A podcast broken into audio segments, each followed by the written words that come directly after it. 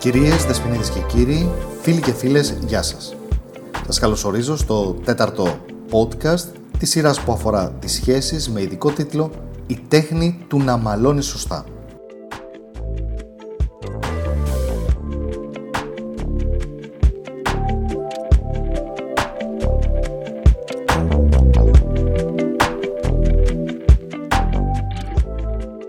Γιώργος Οδελικώστας, σύμβουλος συστημικής, επαγγελματικής και προσωπικής ανάπτυξης και στο σημερινό επεισόδιο θα αναλύσουμε τον πέμπτο και τον έκτο κανόνα.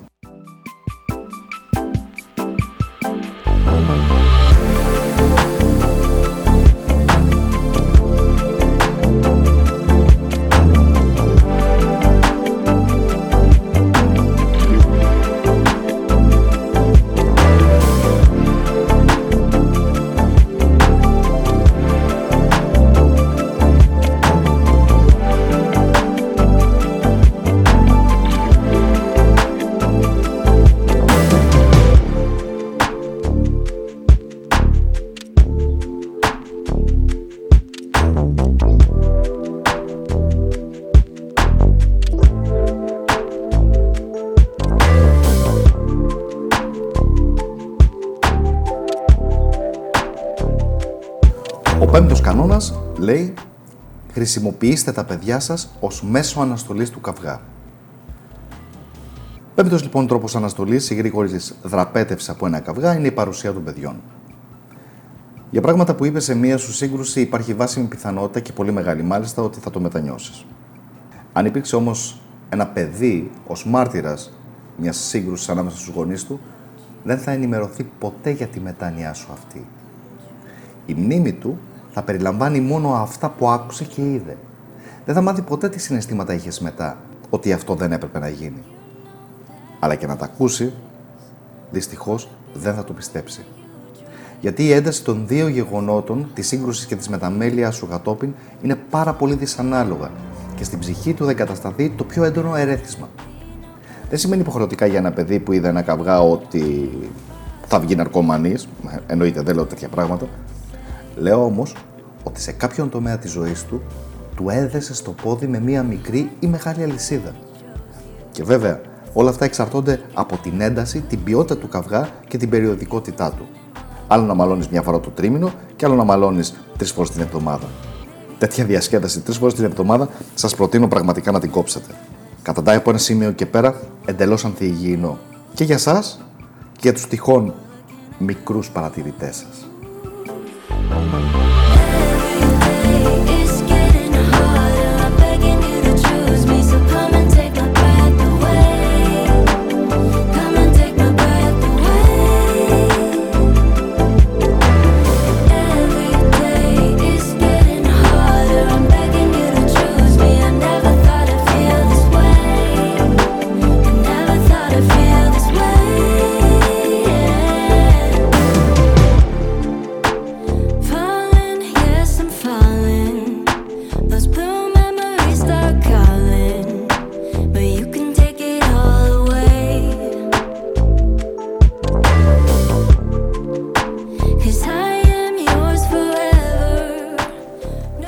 Ο έκτος κανόνας λέει το σίγουρο είναι ότι σε κάτι έχεις άδικο. Όσο και αν φαίνονται όλα υπέρ σου, σε κάτι έχεις άδικο. Έστω και σε ένα. Ποτέ δεν υπάρχει σύγκρουση με 100% δίκαιο σε όλα. Με τίποτα. Δεν είναι κακό λοιπόν κάποιος να μαλώνει. Αυτό που είναι όμως σημαντικό είναι να μην μαλώνει με απόλυτη αυτοπεποίθηση. Σε έναν καλό εντός εισαγωγικών η λέξη καυγά, κορυφώνεται η ένταση και ξαφνικά έρχεται ένα στοιχείο από το πουθενά που δεν το έχουμε υπολογίσει.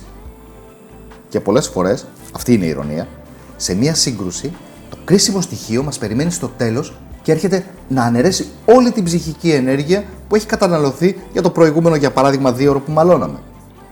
Λες, αυτό αν το ήξερα, αυτά τα πράγματα δεν θα συνέβαιναν. Το κρίσιμο στοιχείο λοιπόν σας συμβουλεύω να το έχετε πάντοτε ως δεδομένο. Από μια σύγκρουση και στους δύο πάντα έχει διαφύγει ένα κρίσιμο στοιχείο το οποίο αλλάζει όλο το σκηνικό. Και να μην το ξέρετε, βάλτε το μέσα στα δεδομένα σας, ώστε να σας φύγει η αυτοπεποίθηση. Είναι βέβαιο ότι κάτι υπάρχει, ότι κάτι δεν διαβάσαμε και οι δύο σωστά. Αυτό το κάτι μπορεί να είναι ένα γεγονός του παρόντος. Μπορεί να είναι ένα τραύμα που τώρα αποκαλύπτεται. Μπορεί να είναι ένας φόβος που τώρα δείχνει τα δόντια του.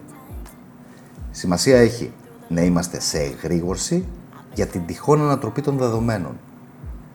Τις περισσότερες φορές τα στοιχεία αυτής της ανατροπής είναι πάντα μπροστά στα μάτια μας.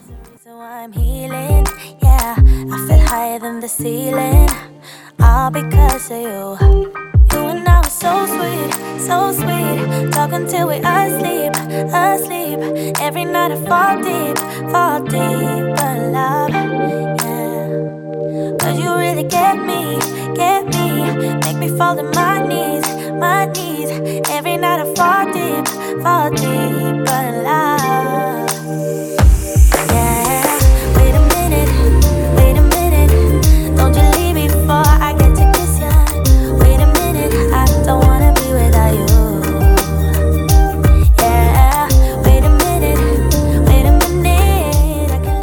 Ευχαριστούμε που και σήμερα ήσασταν κοντά μας.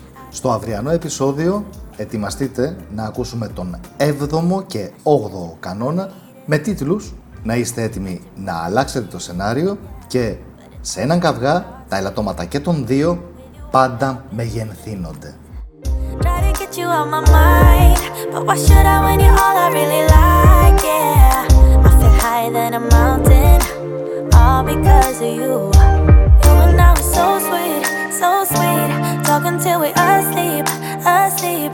Every night I fall deep, fall deep, but love, yeah. Cause you really get me, get me, make me fall to my knees, my knees. Every night I fall deep,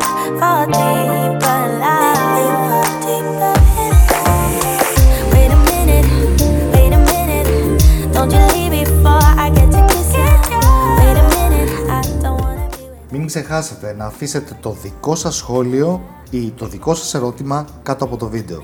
Είναι μια διαδικασία που μας βοηθάει πάρα πολύ στο να εξελίξουμε αυτή τη σειρά των podcast αλλά και στην δημιουργία καινούριων. Πριν φύγετε, κάντε εγγραφή στο κανάλι μου και πατήστε το καμπανάκι έτσι ώστε να ενημερώνεστε αμέσως για κάθε νέο βίντεο που ανεβάζουμε.